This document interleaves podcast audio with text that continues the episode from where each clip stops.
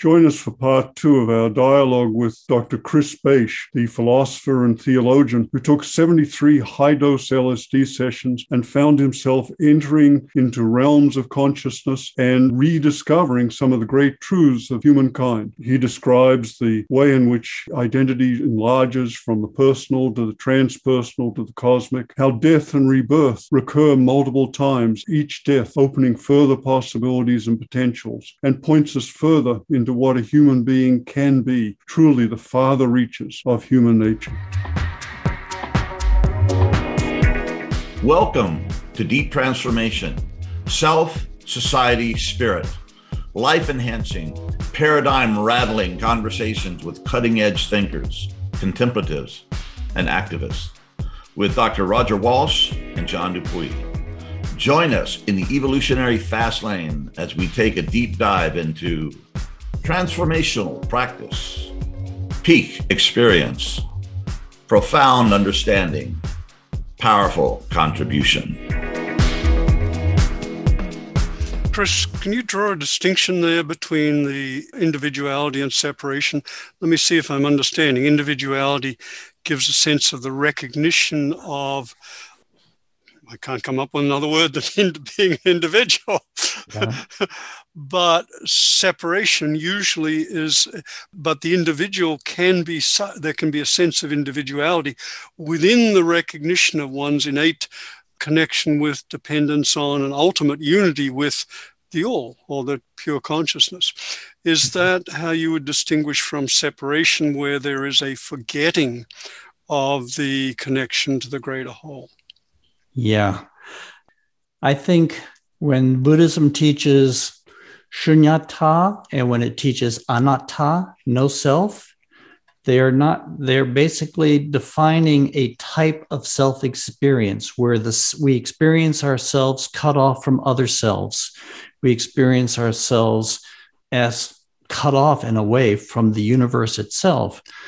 When that self dies, one experiences an individuality which is porous to others, and that is we live in compassion.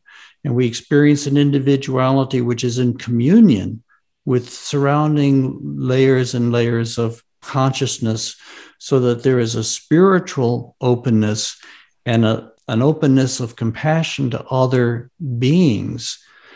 We are still an individual, but we are an individual that's situated within the boundaryless condition. Mm-hmm.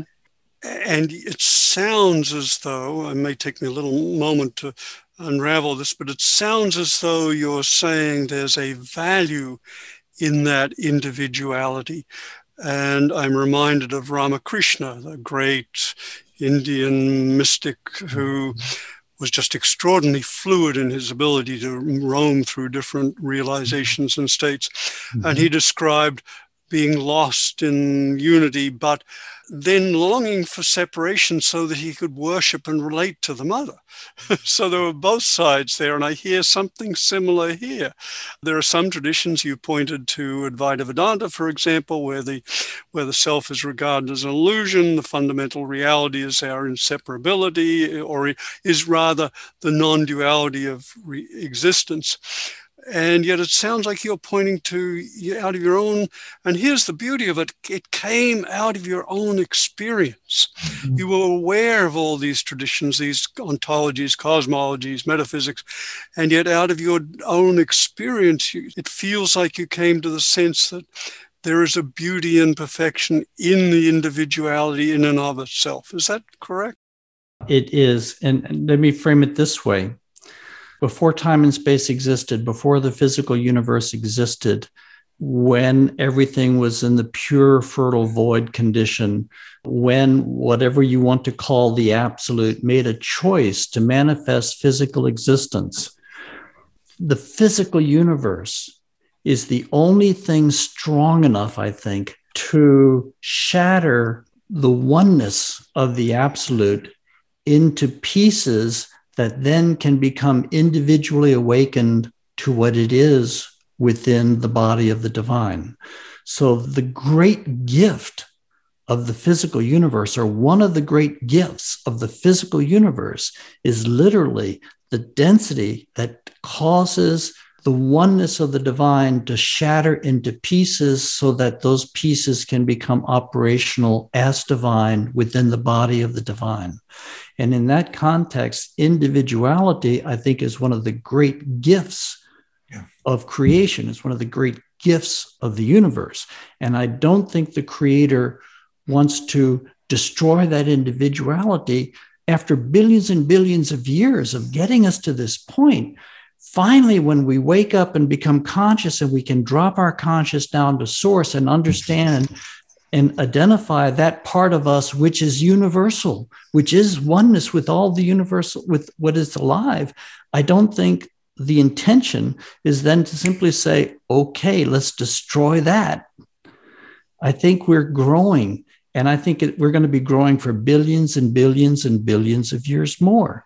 We are just getting started in this process of waking up to the vast expanse of existence. And yet we're waking up in a way in which we become lovers of it, we become servants of it, we become a fractal embodiment of it. All these different metaphors for describing this mystery of the dance. Let me just say that I've seen the same thing, and you expressed it much more eloquently. And, and I feel like I'm a yellow belt. You know, I'm talking to a 10th Dan or something like that. But yeah, that somehow in the all, the preciousness of the individual is that infinitely more precious at the same time. It's a yes and it's this and that. And it's working itself out. That's come through very clearly for me at times. And I had to rethink a lot of my ideas about psychology, given that. Feels deeply human at a deep level. And also, let me say what you were describing is your experience that at some point self awakens. Okay, dink. That just opens. That's just Jesus said a man must be born again. Well, what happens when you're born? You're just a little helpless infant. You're not good for anything except being precious. That's the beginning of the journey. And then it seems that you're talking about a Christ-like or a bodhisattva responsibility. At a certain point, we have to take on the responsibility, not just for our own awakening, our own mistakes, our own suffering, but for for the all, for the collective. And that adds, I guess the word is a nobility to the task that otherwise would just be very narcissistic, if you will, and just very, you know, chasing your tail. But but that that understanding that quality that you express at a, deep, deep level is, I think, is essential. And because we have the archetype of Jesus, of, of a human being, boom, an individual who was crucified and, and murdered in this most horrible way, almost imaginable, who then goes down into the underworld and blah, blah, but comes back. Still him, barely recognizable. Some of his disciples didn't, but at some level, a transformed level that has kept the rest of us running in his you know his path for a couple of thousand years. It's, mm-hmm. but that's a story of the individual that's contained within our western treasure chest of wisdom stories. Yeah yeah. It is a story of divine incarnation come to fruition. And i think that story has archetypal ramifications that are much larger than the christology that was developed to under to interpret it which ended up making Jesus into a unique being when really he's a prototype. Mm-hmm. Yeah. Beautiful. Nice. Beautiful. Nice. Yeah, and that that seems to be a major division that occurs in each of the great religions and probably many others as well, and perhaps reflecting different developmental, psychological developmental st- stages on the people who make the interpretation. The founder is either elevated to unique status, which the rest of us can only approximate at best, or is recognized as an exemplar and, as you called it, prototype of the capacities and potentials latent within us. Seems a very important distinction you point to there. Yeah. And I, and I want to mention that as you said, John, when you begin to experientially tap into that in us, which is universal, then eventually all aspects of your life heaves to to come in alignment with that. And that's why love is, you know, deep, not eros, but agape love and compassion, social justice, fairness naturally arises as one's spiritual practice deepens because you have discovered this hybrid nature within yourself. You are individually awake and awake to a universal bond, a universal level of reality. That becomes an expression simply of your true nature. Uh, it's just spontaneous. And I also want to mention that I don't think you have, you certainly don't have to go where I went in order to spiritually awaken, even if you wanted to use psychedelics or spiritual awakening. To me, there's three uses that I'd separate using of psychedelics for healing, mm-hmm. using of psychedelics to spiritually awakening, and then a third, which is what my journey became, a cosmological exploration.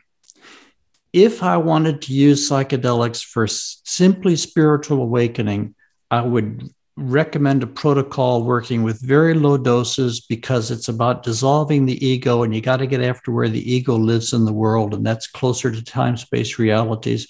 You do not need to shatter time to become spiritually awakened. You don't need to enter archetypal reality. You don't need to go back to the beginning of the universe to become genuinely enthusiastically spiritually awakened. What i started kind of aiming at spiritual awakening, but the, the method was so powerful, it, it shoved me in a way past that or through that into a deeper, into a different agenda. And I'm entirely sympathetic to spiritual teachers who would say, you know, your time would be better spent cultivating an abiding, the abiding presence of, of the transparent condition than learning these, going on this quest to learn how the universe is put together in these different levels. And I understand that critique and, and I, I share it to a degree myself. I wonder sometimes whether my time would have been better spent focusing more on the enlightenment side of the things than the cosmic exploration side. But what happened in my work is that it pushed deeper into the cosmological exploration side. Well, you said you were a philosopher. Yeah. And you went with the a philosopher's quest into this journey. Exactly what you said, and it's exactly what you did. So there's no flip flopping there. And you did it with a very specific aspiration and intention, Chris.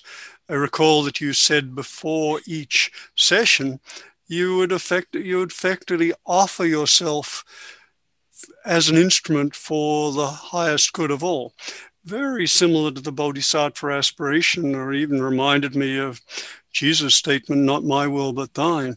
It really felt like a unrestricted offering of yourself as an instrument for acquiring whatever wisdom was opened to you or you were gifted or graced with in order to be an instrument of transmission to others. And it, it feels like your prayer was answered very clearly. Um, you talked about, well, you know, it could have been as valuable to to just do spiritual practice, and perhaps perhaps that's true. And it's kind of like let a thousand spiritual flowers bloom. You ca- you gave us a new kind of flower, and we are benefiting from it. and who knows how many people other other people will benefit from it. So wonderful that you did what you did, and beautiful that you did it with that aspiration and prayer. It feels like your prayer Thank was you. answered. Yeah, uh, Chris, how do you what do you do these days? I mean, to keep yourself, man, you went on the journey, just remarkable. And you came back and you mentioned uh, that you're teaching. Do you have a way of staying awake to everything that you were gifted, everything that you were shown? Or do you find in the transmission and the teaching that that's what keeps you still Chris Bache in this limited reality, but at the same time in touch with and transmitting what you learned on the other side, if you will. You know, there's a question I ask in the book What is the value of true but temporary knowledge? And I don't doubt that any of the experience that I had on my journeys was true. And I also know it was temporary. It, I, could I I cannot live in those places that the places where I've been. I can't the idea of bringing them back and integrating them as a stable state that it may be true for certain levels of experience, but some of the deeper experiences are not possible, at least not in not in my present level of psychospiritual development. I, I know that there are great beings who can, who are masters of these domains, and always they are my guiding light. But I know that Chris's abilities cannot stabilize these states of consciousness in my present life. I use those experiences in order to I use them in my meditation practice. I use them in my Vajrayana practice. They are the Samaya Sattva that opens me to the Jnana Sattva. So they are the being of practice. It opens me to the being of reality of these things. But I also have a certain, a lot of my time these days is spent grounding, just being grounded, staying grounded, living in touch with the earth. Because I spent so many years out in the far reaches of the cosmos that it's good to be in touch with the earth and grounding on the earth. But most of all, I'm a teacher. I mean, I, I just, I love to find things and to share them. And during all the years when I was doing this work, I could not really share them. I really could not share them directly in my classes. Now, the first time I shared them was in Dark Night, Early Dawn, where I addressed experiences that had come up in the first half of my journey, up to about the halfway point. In LSD in the Mind of the Universe, or what I prefer to call it, the name that it had for me in all the years I wrote it, Diamonds from Heaven, I shared the whole extent of the journey. But to me, the most important part of it all is the chapter on the birth of the future human and the final vision. Because the work was so little focused on me and so much focused on the human family, it just became natural that, and I guess this is by some larger cosmic design, the story that kept being pounded into me, it kept being shown over and over again was the human story, where humanity is in its evolution, what we are coming to, the pivot point that we are coming in, into in history, the absolute shift which is taking place at an archetypal level, really at the plate tectonics of the collective psyche, that we're coming to a tipping point, a tipping point that will change the condition of the human psyche at the collective level, not just an aggregate number of individuals, but there is a shift taking place underneath us at the collective psychic level that is going to mark a before and after in human history. This was shown me again and again. And then years later, I was dissolved into the human species. I mean, I just dissolved without remainder and then was taken into the death and rebirth of humanity. Not in any details, not given details of when, exactly when, where, or how, but that humanity was going to go through an epic, an era when it would completely lose control. All the assumptions of life were going to be stripped away. We were going to go through a crushing ordeal as a species, an ordeal that would be so terrible for a time, we would think that this is the end. We're going extinct as a species on this planet. But in my visionary experience, we come through this, we survive, and we are absolutely changed in the process. When we come through this crisis, this long crisis, we have reached something inside ourselves. We have cracked open our heart. We have cracked open our mind. The humanity that emerges from the historical period is a changed humanity. It is a deeper humanity. It is a more open and a more mature humanity. One of the ways putting together different things from my sessions I've come to believe that this crisis that we're coming through, with a global systems crisis driven by a series of ecological crises, just tremendous converging forces that we are increasingly aware of these days. But this is a crisis of consciousness. We literally cannot afford to try to run this planet any longer from the egoic level of consciousness. The ego is separated and it leads to a divided world. And I think what's happening is the soul is coming forward in history. I'd mentioned the diamond soul.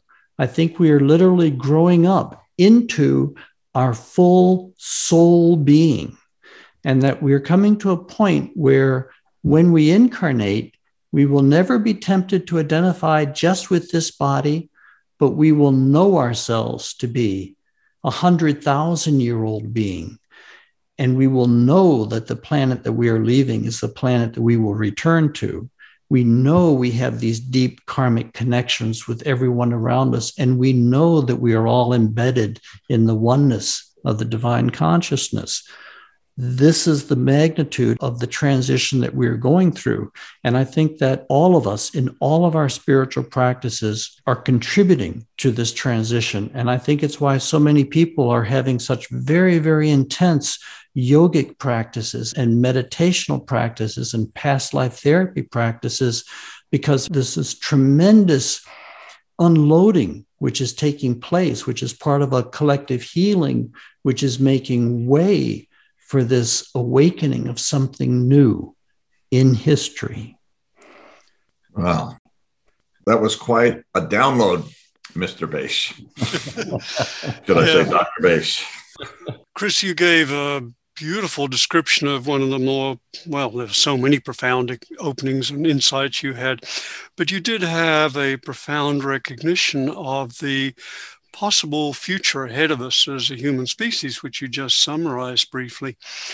And your insights are resonant with the sense that seems to be growing among many people that we are coming to a time of extraordinary crisis and opportunity. I think of that combination being very well expressed, perhaps best expressed by a mutual friend of ours, Duane Elgin, whose many books on the transition we as a, as a species are facing really point to our current time as a bottleneck in which there is, we really may face a, if not civilizational collapse at worst, then a loss of a lot of our current capacities as a species and the death of many, many people. Yet, also, he points to the possibility of this being, could be, if we bring enough awareness, aspiration, pure heartedness to the process, it could be a kind of collective rebirth. I'd love to hear you speak more about how the vision that seems to be emerging among a number of people with this deep concern about our future meshes with the insights you were given. Yeah, Duane is a real brother in all of this, and I've been deeply and shaped or informed as I've digested my own experiences by his methodical combing through all the ecological data and the social data, looking at the converging forces in history through several of his books. I should only speak out of my visionary experience because I have a certain familiarity secondhand through authors like Duane and, and other writers of our time in history. But my sense of this is really informed primarily by my visionary experience. And so let me stay just there.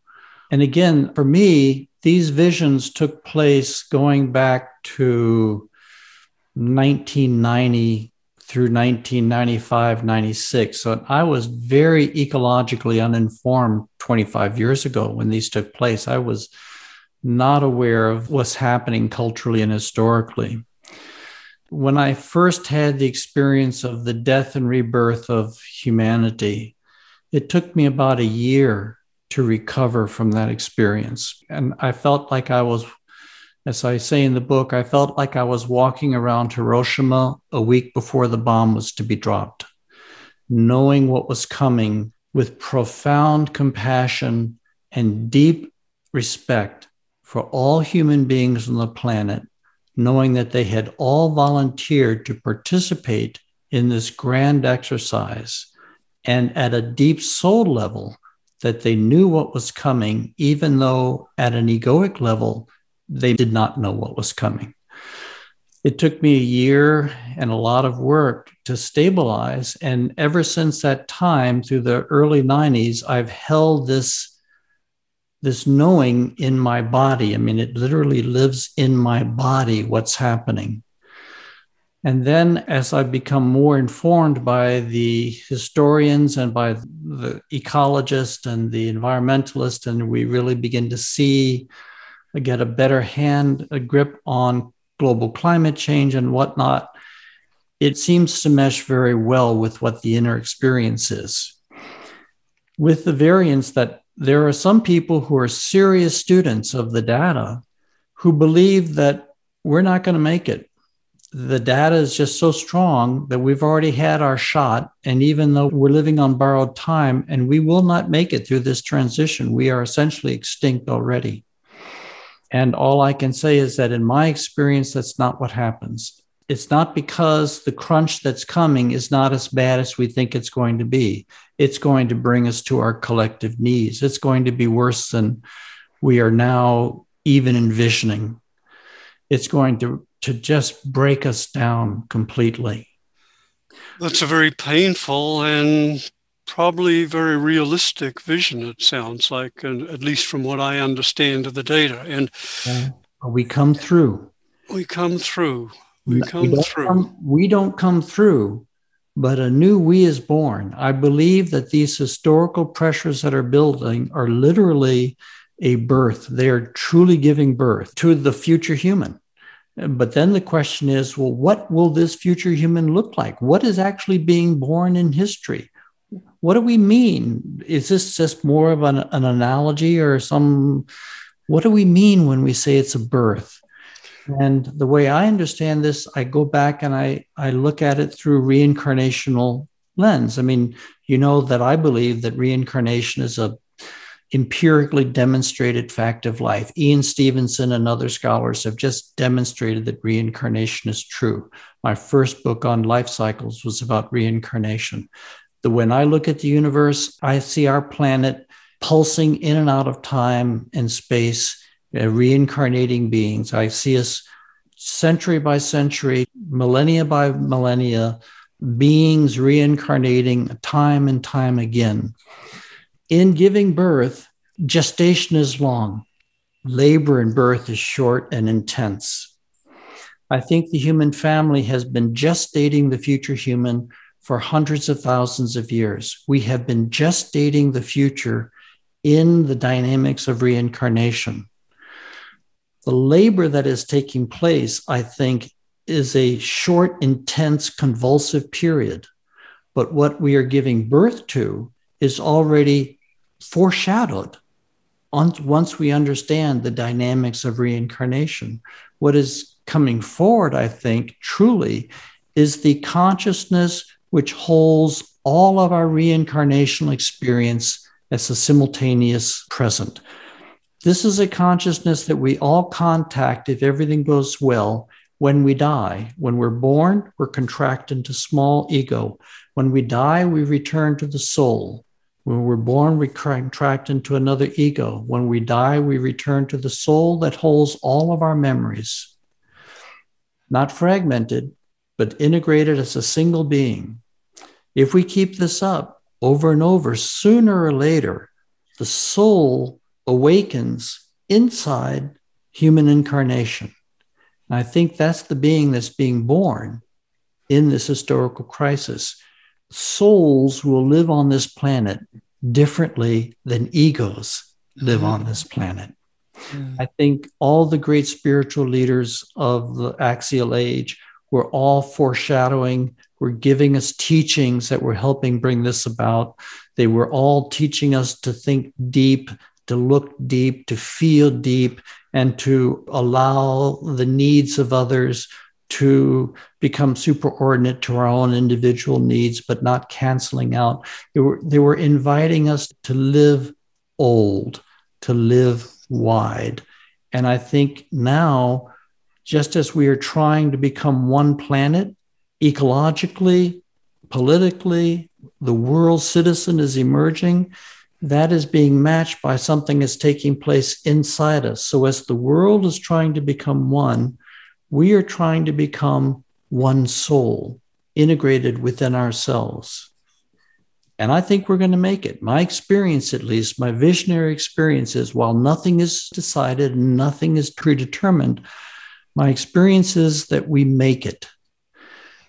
But this is not the end of the story, of course. This is simply the next stage of human evolution. human evolution is going to continue as long as the universe is alive.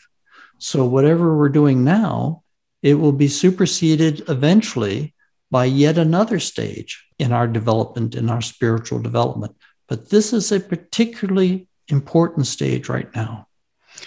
And Chris, you, in one sentence, I think you elucidated a very important point, a kind of pivot point for this possible rebirth of the human species. You said nothing is predestined, it's up to us. So that's a big statement. Yeah. If everything were predestined, there would be no point to incarnating, right? Because if everything had to be the way it's got to be, then we wouldn't be learning. And if we're not learning, there would be no adventure here. Hmm. So it is open ended. We could lose the planet, we could yeah. lose this opportunity it's going to require our very, very best and our very deepest in order to come through this changed and built better. So, from that perspective, then your vision may not be one of this is the way it's going to be, but rather here is the possibility to which we can open ourselves. You know, yes. And I have to acknowledge that. I think this has happened. I think there are some times when people who nearly die, part of their life review, they have a life preview. And sometimes they see of the future, which does come true. And sometimes they see a future which they can change. And I talk about this in the book, Ken Ring's work, Heading Toward Omega. And so, if they're seeing a future that they can change, they're seeing a conditional future, not an absolute preset future.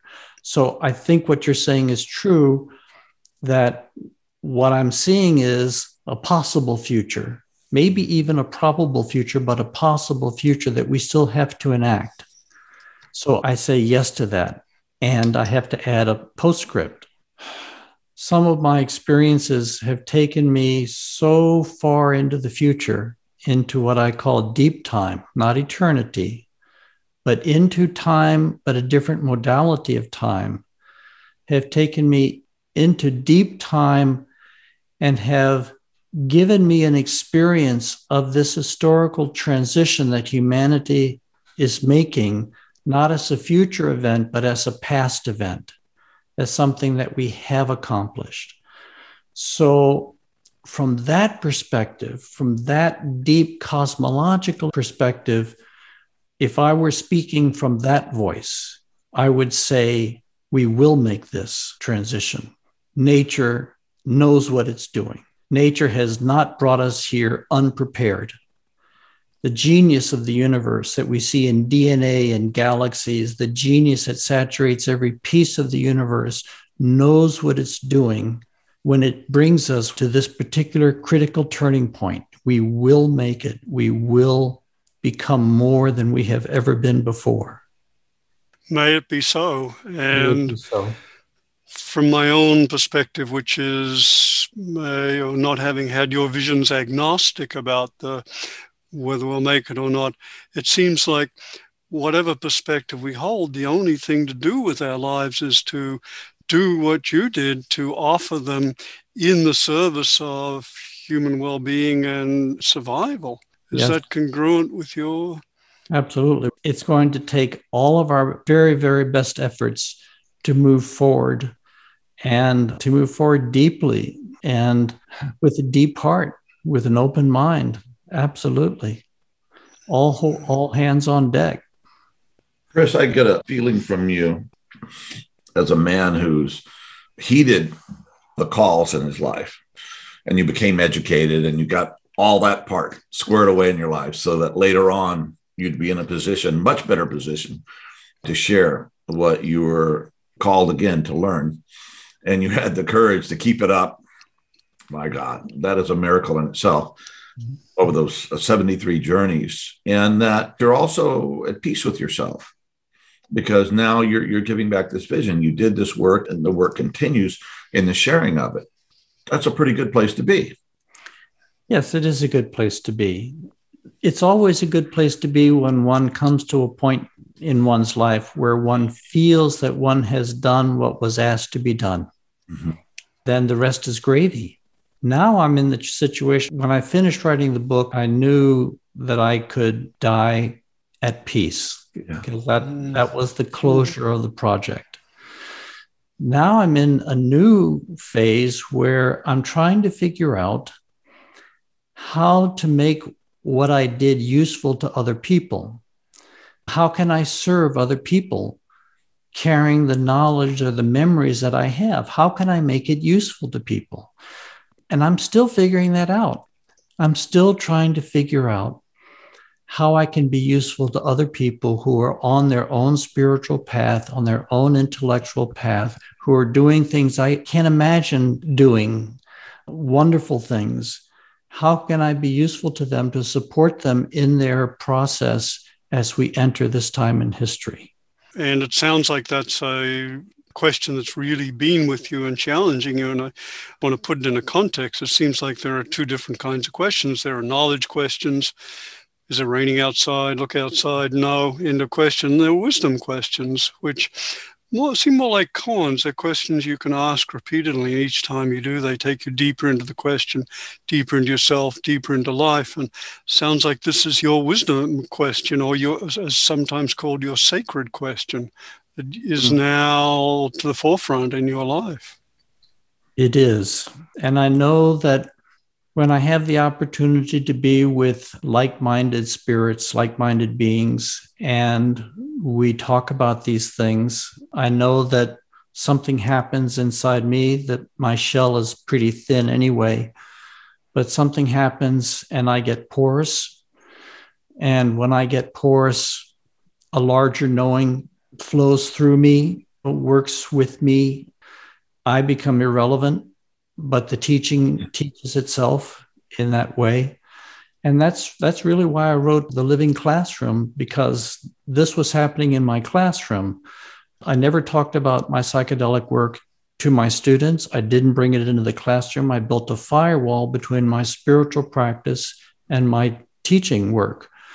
But i found that the deeper i went into the consciousness of the universe in my spiritual practice the more it began to activate students in my classroom, the more there was an unconscious transmission, an activation taking place, which I had to learn how to manage in order to keep everything safe for everybody in the classroom. So I've learned how that works. And I've learned that when you throw a stone into the lake, it naturally ripples out entirely. And so everybody, when we do deep practice, naturally people around us are going to be touched and are going to be influenced.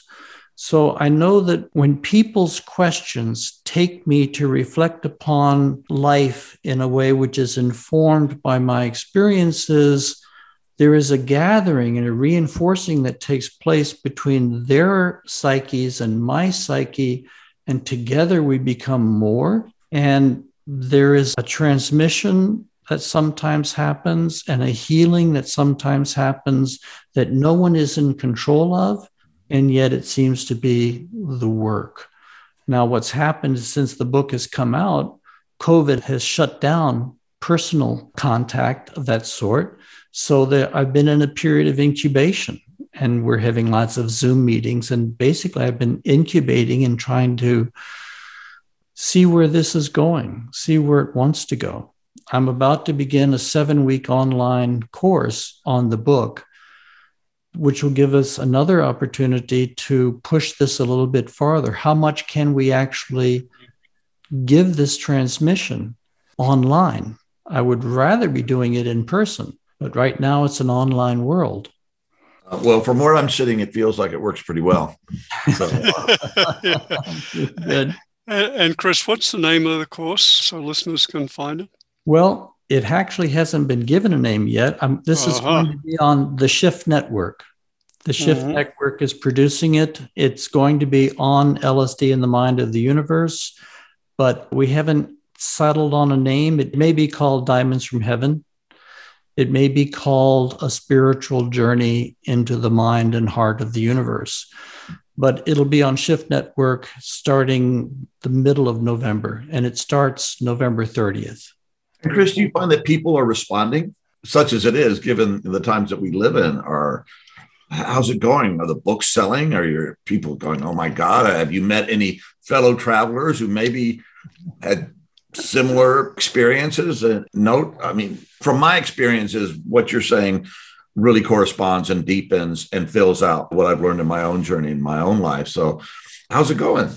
It's going just as you say. There's nothing unique about my experiences it's just it's in a group of all of our collective experiences it pushes the boundaries in certain ways but i've had many people write me and say you've clarified what my experience has been here's what i've experienced around this topic and i've had many people write and say i've never touched psychedelics in my life but I've had many experiences that are completely in alignment with your experiences. Let me explain to you my experience. And it's so it's clearly this is a large pattern that's coming up within the collective psyche as a whole. And it's been a joy. It's a joy to share and then to enter into conversation with other journeyers. What's important is not any one person's experience, clearly. What's important is the in this case, the psychedelic experiences or the psychedelic and spiritual experiences of the entire human family. When we put all of our experiences on the table, then we can sort out which ones are not essential or which ones are idiosyncratic and find the ones that are universal and are more epistemologically valuable. And to do that, we have to put all of our experiences on the table. So for me, I'm simply putting my experiences on the table in dialogue with other people as we all put our experiences on the table. And then we begin a conversation of those experiences.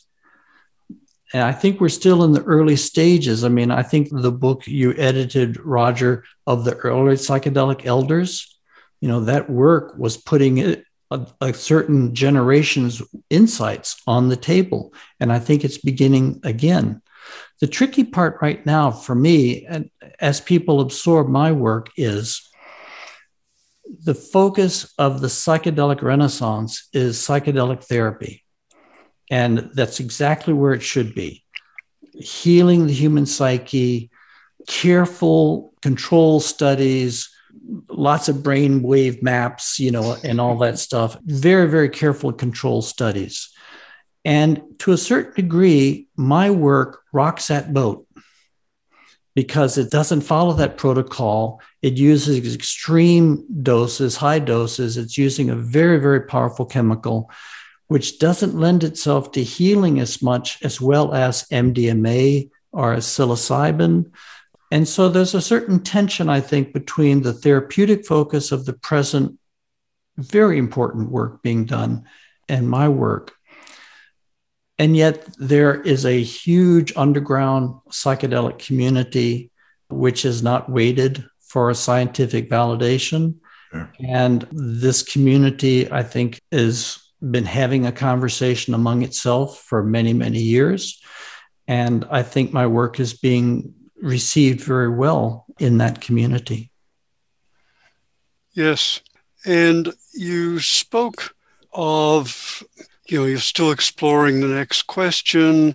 You spoke of a period of some years, I think 20 years of assimilating these experiences. So it sounds like the process of integration has been very long and has had its own challenges. And perhaps that's not a topic that's given enough attention in spiritual circles. There's a lot of focus on doing the practices and opening to particular states of consciousness and insights, but mm. but not so much perhaps on the very essential work of integration, which is an assimilation of the experiences, a reflection on them, a recognizing their implications, dialoguing about them in community, anything which allows us to come to a broader understanding of their implications and possibilities and their implications for how now shall we live. Yes. Yes.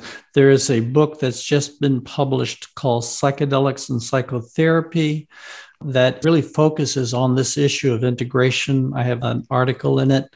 Very important. I think that we're getting past the stage where the excitement over being able to break through to these dimensions of consciousness is kind of calming down and we're beginning to realize that the real issue is what do we do with these experiences how can we hold them how do we integrate them how do we integrate them individually in small community and how do we integrate them intellectually so that we shift the paradigm of the reality that we're living within and of course psychedelic experiences support the paradigm of a living universe, that the universe is not dead matter, but the entire universe is alive.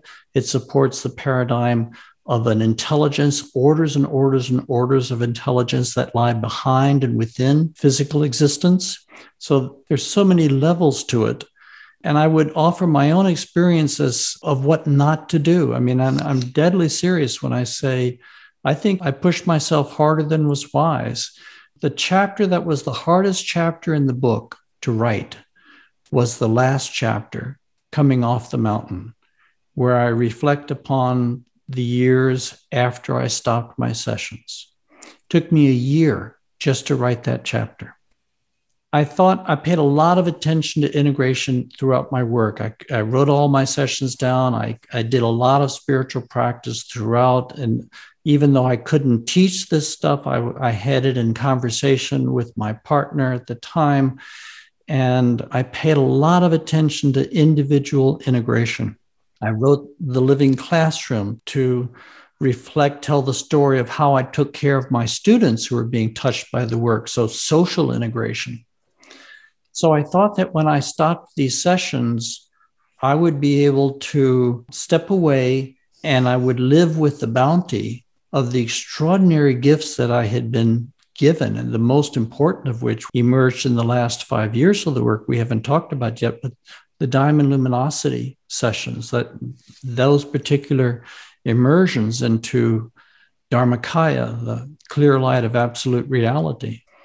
But what I found was that in the years following, in five or six years following my sessions, when I stopped, I had entered what I call the deep sadness. It was a period of withdrawal into a loneliness from not being able to return to such ecstatic experiences of being dissolved into light, literally just into light. I knew that I needed to stop. I knew it was important for me to stop. I had to spend years absorbing what I had, but there was such an unfulfilled longing to return to those dimensions of reality that I found I reached a point where I realized I was just waiting to die. I was taking care of my children. I was taking care of my students. I was not suicidal. I was living a balanced life. But in my heart, I was just waiting to die. With more time, I realized something's wrong here. This is not the way this work is supposed to end. This is I made a mistake. Somewhere along the way, I made a mistake. And I began to wonder is it possible to have too much God? But I knew the entire physical universe was God. I knew that the divine is everything that exists. So it's not a matter of having too much God because I knew God was, I was living inside God. So what was the mistake? And eventually I came to, to see that the mistake was not too much divine of the divine, but it was too much transcendence. There is a balancing act between transcending time and space and being embodied inside time and space. And there are truths in each of these realities. And I had plunged myself so deeply beyond time and space, so many times into such intimacy with that which supports time and space that I lost my bearings, I lost my foothold inside time and space. So I made a, an absolute decision to ground myself inside time and space and to let what I had experienced in these subtle states of consciousness to let it work its way into me. I had to literally not alter my consciousness so that these states of awareness could enter into my physical being, whereas previously it had entered into my altered being. If it was ever going to enter into my physical body, I had to sit still and let it come to me. Because as you know, in these states, nothing in reality changes. We don't do anything. We simply wake up to something that's always been there. It's always been there. And I reached a point where I simply had to sort of be patient and let this transformation take place. And so, in a sense, on the one hand, there's nothing more for me to do. And on another hand, yeah, there's something more for me to do. yeah.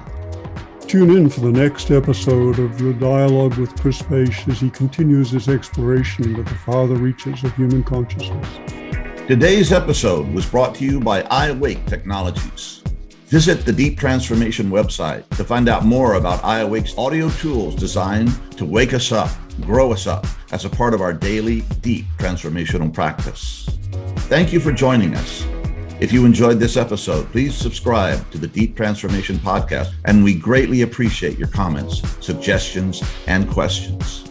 Thank you for all you are and all you do.